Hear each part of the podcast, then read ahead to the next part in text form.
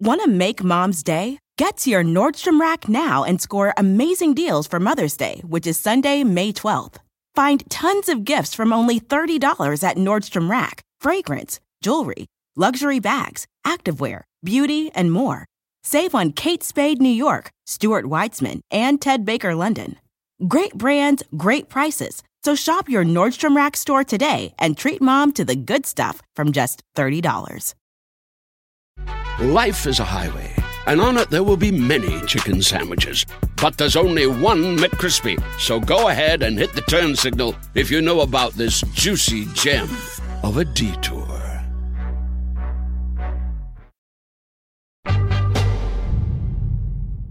I don't know where the excess energy came from, but my mother insists that it's the unfortunate consequence of eating candy bars and sugar cereals. I'm Angela Duckworth. I'm Stephen Dubner. And, and you're, you're listening, listening, to, No, Stupid, Stupid questions. questions. Today on the show, does society favor early birds over night owls? Well, you're taking a bird metaphor that probably has nothing to do with actual people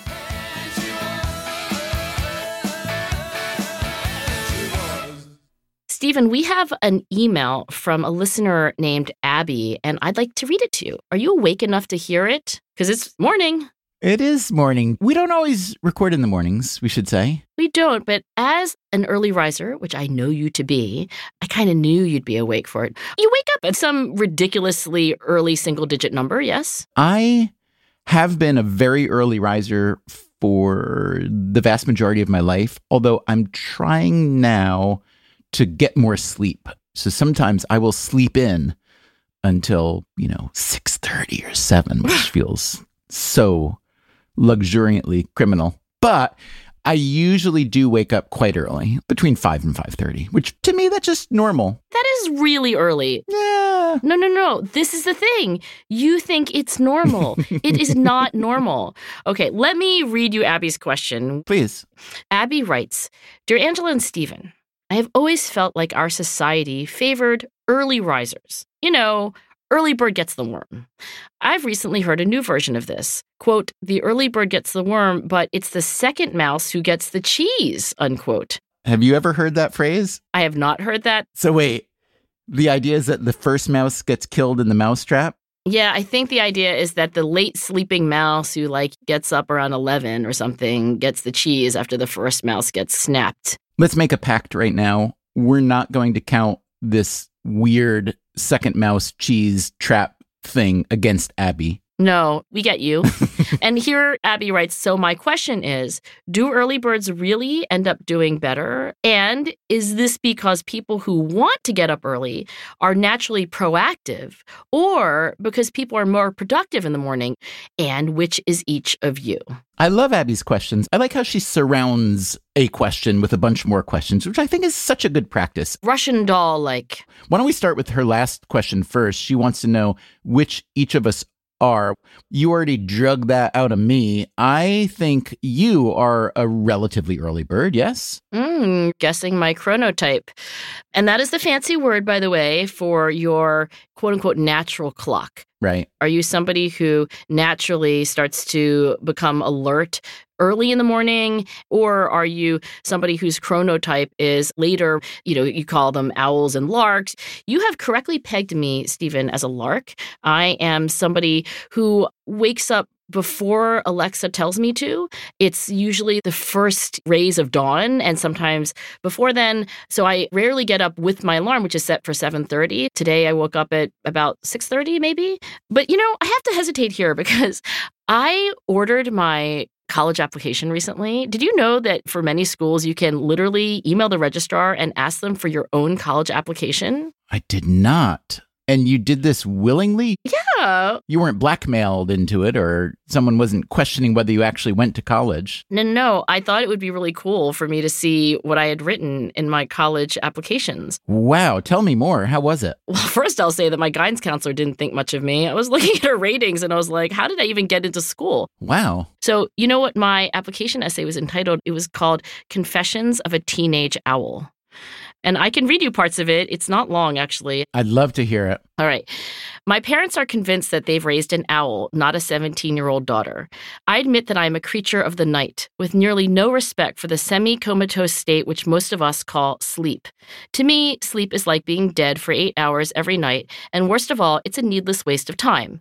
Accordingly, I succumb to Mr. Sandman for only four hours per night. As far as I can tell, I'm just as healthy and twice as happy for it. This nasty habit of staying up into the wee hours of the night began during childhood. Under strict orders to be in bed by 9:30, I would sneak downstairs and hide behind the couch, listening to Johnny Carson and praying that my parents wouldn't turn around to discover me. I don't know where the excess energy came from, but my mother insists that it's the unfortunate consequence of eating candy bars and sugar cereals. Whatever the reason, I am always the last to bed and the first to wake everyone else up when morning rolls around. I realize, of course, that most people do not share my contempt for sleep, so I take pains to tiptoe as quietly as possible when prowling around the house at 3 in the morning. Out of consideration for the unconscious members of my family, I turn down Dave Letterman's voice to a bare whisper and munch on my potato chips as silently as I can. Even after Dave has turned in, I sit at the kitchen table and indulge myself in the luxury of pure, uninterrupted thought. The ideas that pop into a teenager's head at that ungodly hour range from the bizarre, how to outsmart a sock eating washing machine, to the inspired, a new idea for a painting I'm working on. Early morning thoughts are fragile things. I've learned to scribble them down in my journal before finally going to bed. I must admit that this extra four hour stretch gives me a considerable edge over my soporific peers. After all, I have four more hours to keep up on current events, organize my schedule, and contemplate the last theory of calculus we learned. If necessary, I can stay up all night studying for the killer biology test without stumbling into school the next day bleary eyed and listless, as do many members of the class. Four hours may not seem like a terribly significant amount of time, but considering that sleep is like temporary death, they add about 11 years to my life. okay, so first of all, I can see why Harvard wanted to admit you. Because I was manic? They're thinking, well, plainly, she cares so much about accomplishment that she's willing to basically not sleep. And that's the kind of person, at least in 1987, they would really want. Now, what's interesting to think about, you literally wrote that sleep is a needless waste of time. it would be really hard to find anyone in the medical or scientific fields today who would not want to delete that sentence. I was a brash 17 year old. So now I can imagine an admission officer reading that and saying, no, no, no, no, no, no. This is someone who is pursuing accomplishment at the expense of her personal physical and perhaps mental health. And we don't want to be responsible for encouraging that. Don't you think that that would be a response today? Oh my gosh, completely. The Nobel Prize in Medicine in 2017 was awarded. Yeah, circadian rhythms and sleep. Right? So there is a kind of sleep revolution, as Arianna Huffington calls it. And frankly, at this age, I'm trying to get more sleep. But I will tell you this I have known a few sleep experts, and I'm thinking about David Dinges, who is a world renowned sleep researcher at Penn. I told him my four hour a night story about my teenage years, and he, I think, was quite skeptical that could possibly be true, certainly for the vast majority of people. And he likes seven as a minimum for what could plausibly be understood as a healthy amount of sleep at the low end. But he did allow, by the way, that there are individual differences in sleep need. There are also individual differences in chronotype. I'm looking here at a paper from 2017 published in PLOS One from Public Library of Science. This is a paper trying to look at the distribution of chronotypes in the US population by age and sex. The authors write 12 years of pooled diary data were used from the American Time Use Survey we observed a near normal distribution overall and within each age group. So, Angela, can you just quickly define what a near normal distribution means? It's essentially a bell curve where there's a peak in the middle, and then that's kind of like your average person. And then it slopes down on the side. You can imagine like the Liberty Bell. That means that there are some people who are really far to the right, there's some people who are really far to the left, but it slopes up towards the middle.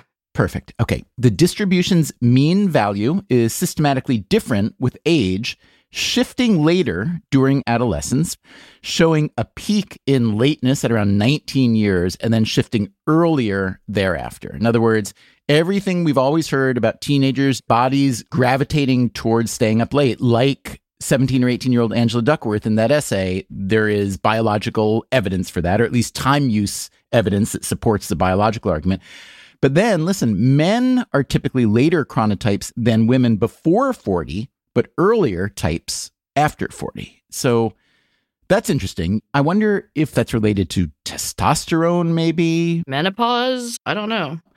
Our finding that adolescents are on average the latest chronotypes supports delaying school start times to benefit their sleep and circadian alignment. So I think we are seeing more and more people embrace this advice.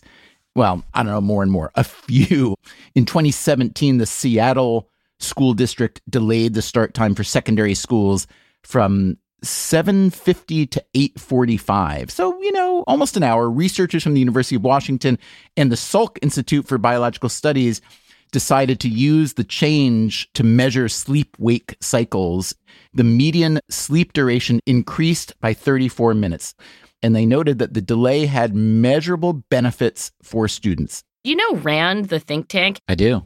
They concluded, based on all this research on chronotypes and the natural adolescent shift towards a later waking up time, they estimated that there would be $8.6 billion of economic gains in productivity simply by shifting middle and high school start times to be later in the day. You know, one of the things in the Nobel Prize being awarded for this work that I think should be impressed upon all of us is that this is really a biological thing. This is not a decision that you make to be a morning person or an evening person. Even plants have biological clocks. It's because the planet Earth rotates on its axis. And so there is day and there is night. And there are times in the 24 hour period that it's advantageous to be aroused, awake, vigilant, looking for food, looking for mating opportunities. But the idea is that at the most primitive level, all living organisms have to anticipate and adapt to this rotation of the earth and the presence or absence of the sun. And so I just want to say that for any of us who are like, well, why don't you just be a morning person? This is extremely hardwired. Okay, so the question that Abby's asking, I think, is really an important one, which is if one is not an early bird, is one penalized in the world? We actually touched on this a bit in a Freakonomics Radio episode some years back about sleep.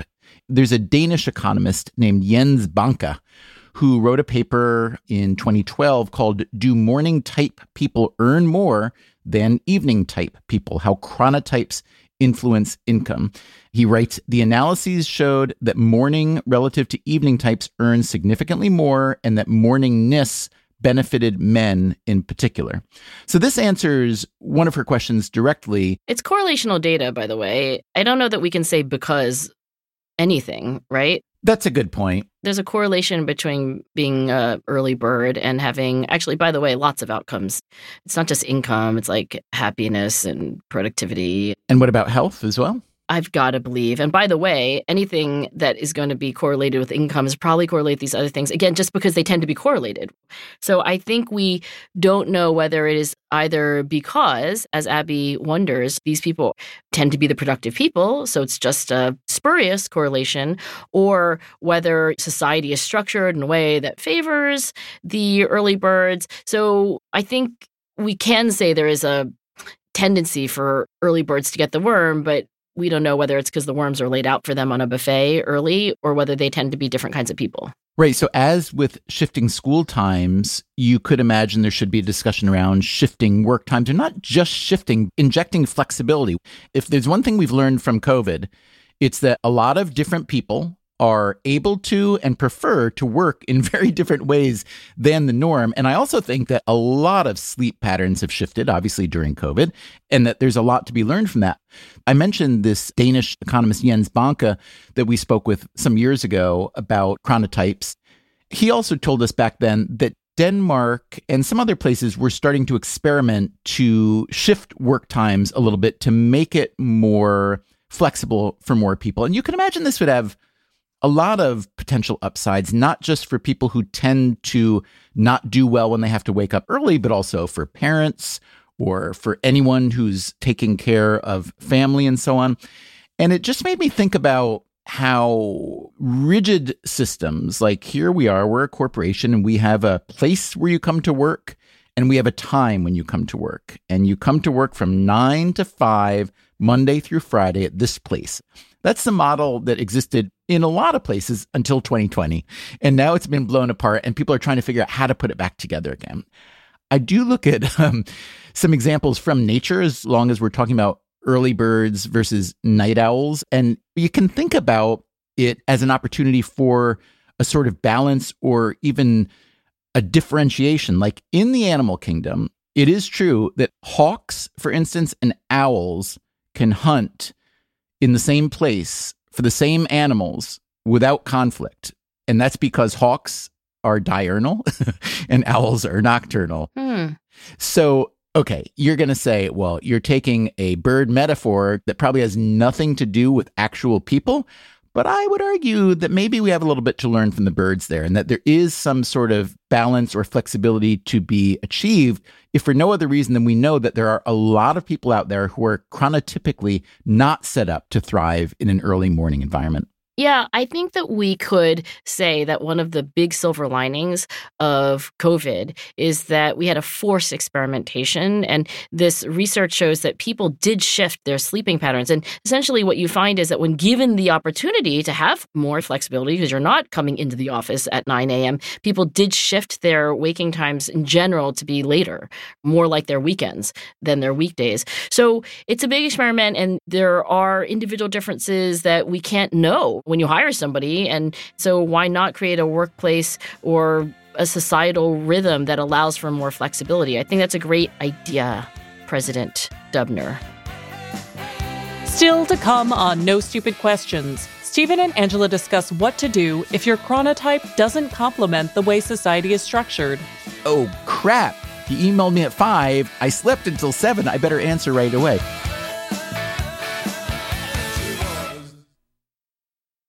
Want to make mom's day? Get to your Nordstrom Rack now and score amazing deals for Mother's Day, which is Sunday, May 12th.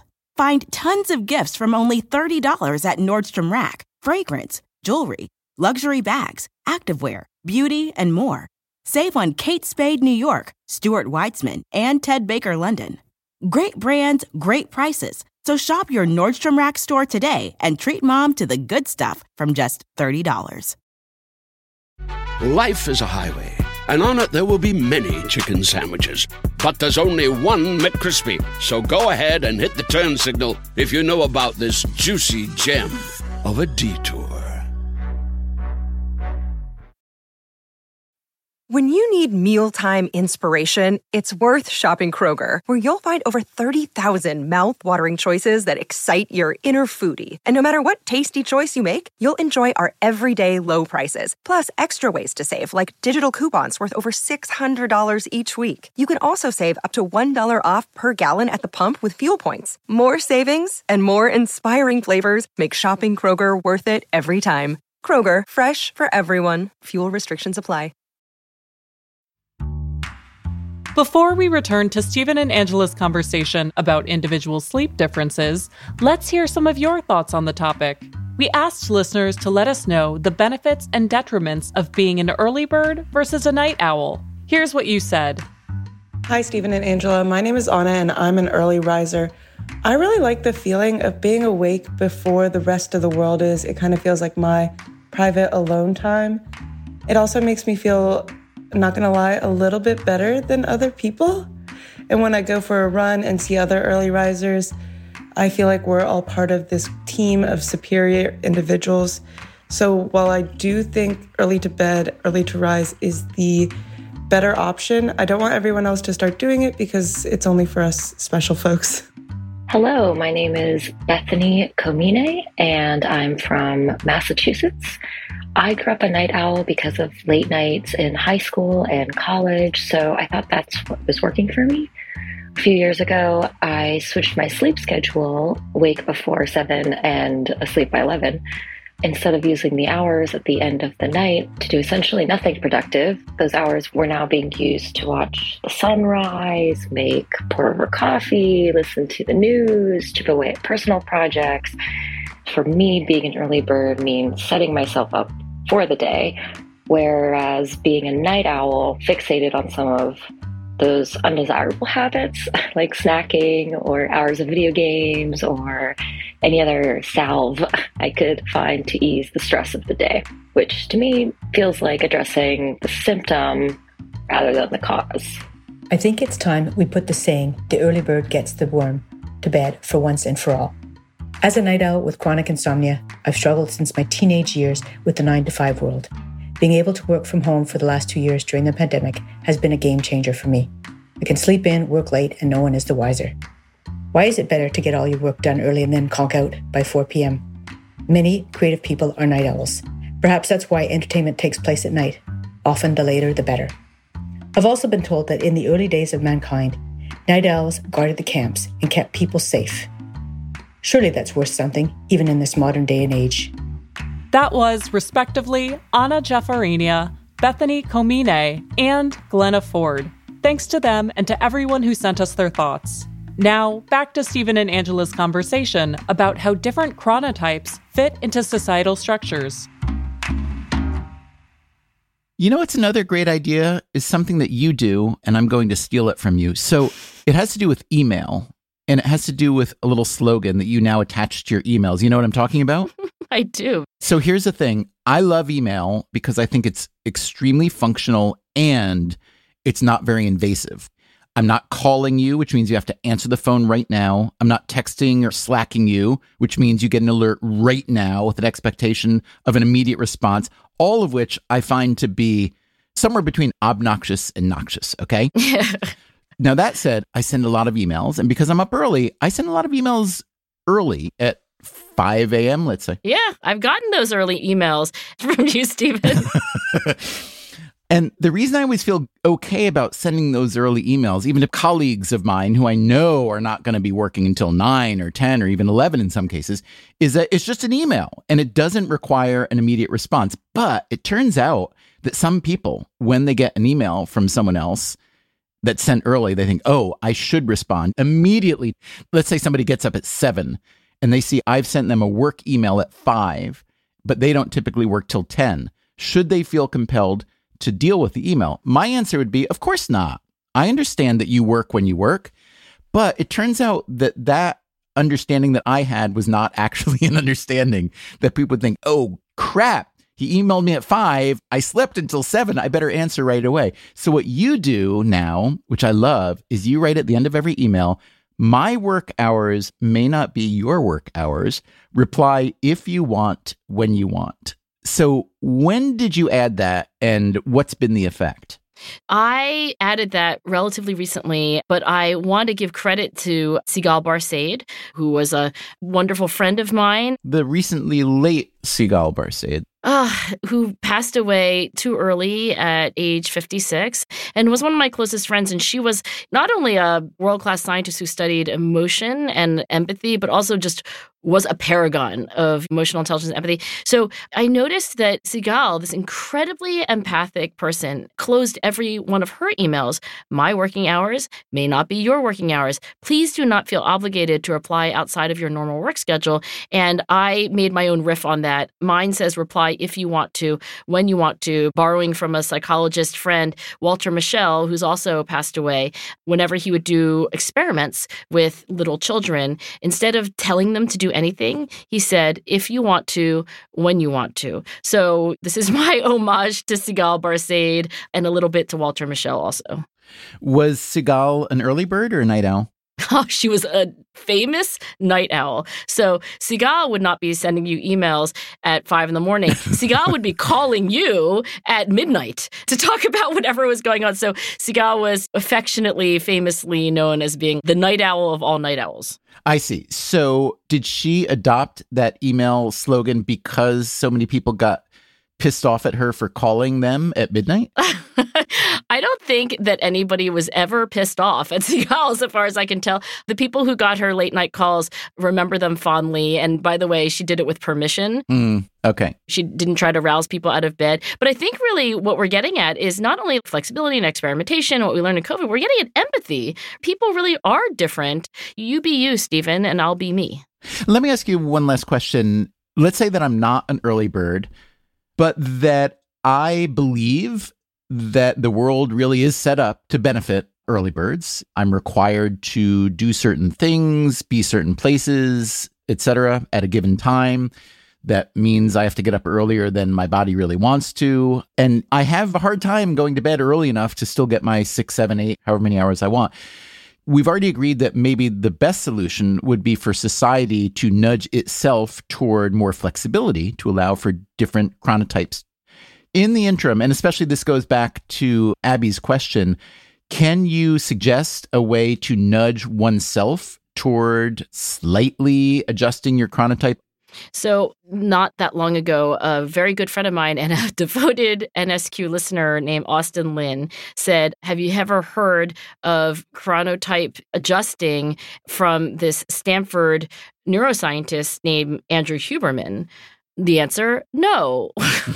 he leads me to Huberman's podcast. I start listening to it. And what I picked up from it is that, yeah, you can make some adjustments to your natural circadian clock by essentially controlling light. And what Huberman recommends is getting daylight within 15 minutes of waking. And that this is especially important to think about during those winter months when there are very few hours of daylight, again, depending on where you live, I took that advice to heart and I tried to go for a walk in the morning. I mean, that sometimes happens, that sometimes doesn't, but there are different places in my house that I can work where some of those rooms get more light than others. My home office is on the lowest level, it's essentially a basement level. Everything's set up there, but since learning about that, I actually take my laptop upstairs and I work by a window that gets more light. So I think the most important prescriptive recommendation about how you can, until society catches up and makes everything more flexible for us. Quit your job? is to come over with your laptop and hang out with me by this bay window. I think that's the take home. But no, I think light is something that you can be more deliberate about. And by the way, Huberman also recommends minimizing light exposure toward the end of the day. So what this would mean is literally dimming the lights in your house after a certain time. And I've been more diligent about not being on my phone. I try to read on one of those old Kindles that's only in black and white. And I think it's been helpful. And what was his advice for staying up to watch late night comedy shows and eating potato chips? Was that also a key component? There's a list of foods that are most correlated with having poor health. And I think potato chips and french fries are on that list but they're so delicious. So you're saying you don't eat them so much anymore? Oh, no, no. I eat them anyway. They're so delicious that I personally buy them at least once a week. Would you say that you eat them less, however, than when you were 17? You know, growing up in Cherry Hill, New Jersey, all those late nights and all that Dave Letterman, I have to say, I was the portrait of poor nutritional hygiene. I ate potato chips and candy bars and full sugared soda, not to be recommended. So if we consider your dietary habits, your sleep habits, et cetera, et cetera, the 50 year old Angela Duckworth is to the 17 year old Angela Duckworth as blank is to blank. Oh my gosh. The 52 year old Angela Duckworth is to the 17 year old Angela Duckworth as the slightly tired menopausal mom is to the bright eyed, bushy tailed teen. I guess that's literal. That's not really going the analogy route. That was very literal. It was also a little bit depressing. Yeah, I know. I think I was just emoting. The 52 year old Angela is to the 17 year old Angela, as the wise owl is to the early morning lark. no Stupid Questions is produced by me, Rebecca Lee Douglas. And now here's a fact check of today's conversation. In the first half of the show, Stephen and Angela joke that the second mouse gets the cheese is an unusual extension of the phrase the early bird gets the worm.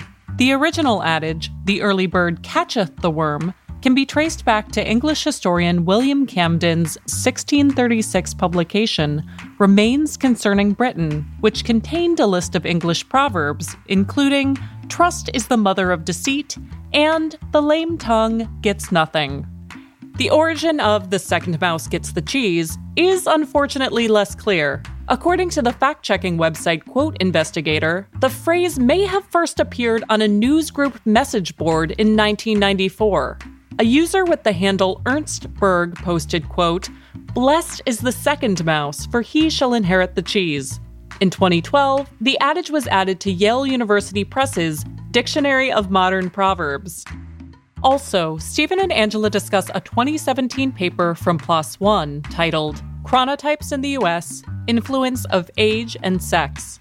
And they wonder why men are typically found to have later chronotypes than women before the age of 40, but earlier thereafter.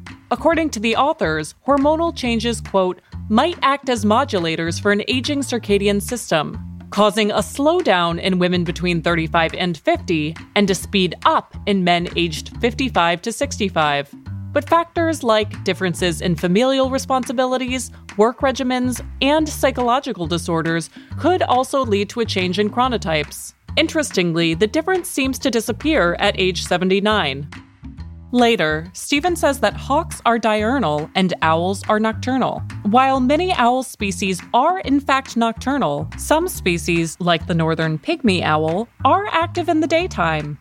And several species are neither diurnal nor nocturnal, but crepuscular, meaning they're active during dusk and dawn. Finally, Stephen and Angela use the pronunciation chronotype throughout the episode. If you're used to saying chronotype and are now concerned about looking stupid after years of mispronunciation, fear not. According to the Oxford English Dictionary, both pronunciations are totally correct. That's it for the fact check. Coming up next week on No Stupid Questions How can you curb the damaging effects of catastrophic thinking? My dad spontaneously emoted, as he often did, disaster. Was it his catchphrase, would you say? He was a bit of a catastrophizer. That's next week on No Stupid Questions. For that episode, we want to know what strategies help you calm down when you're feeling anxious. Do you meditate, journal, talk things through with a therapist? Let us know what works for you. To share your thoughts, send a voice memo to nsq at freakonomics.com with the subject line Anxiety. Make sure to record someplace quiet, and please keep your thoughts to under a minute. Maybe we'll include them on the show.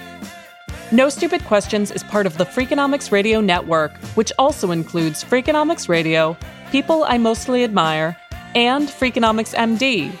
All our shows are produced by Stitcher and Renbud Radio. This show was mixed by Eleanor Osborne. Our staff also includes Allison Craiglow, Greg Rippin, Gabriel Roth, Morgan Levey, Zack Lapinski, Julie Kanfer, Mary Diduch, Ryan Kelley, Jasmin Klinger, Emma Tyrrell, Lyric Bowditch, Jacob Clemente, and Alina Kulman. Our theme song is And She Was by Talking Heads. Special thanks to David Byrne and Warner Chappell Music. If you'd like to listen to the show ad free, subscribe to Stitcher Premium. You can follow us on Twitter at NSQ underscore show and on Facebook at NSQ show. If you have a question for a future episode, please email it to nsq at freakonomics.com. To learn more or to read episode transcripts, visit freakonomics.com slash nsq. Thanks for listening. What share of all cheese in the world do you think is attached to a mousetrap, would you say? I don't know, but we had mice in a previous home and having seen a lot of Tom and Jerry, I put cheese. It totally didn't work. Also, then it like attracts bugs. The Freakonomics Radio Network, the hidden side of everything. Stitcher. Want to make mom's day? Get to your Nordstrom Rack now and score amazing deals for Mother's Day, which is Sunday, May 12th. Find tons of gifts from only $30 at Nordstrom Rack fragrance, jewelry, luxury bags, activewear, beauty, and more.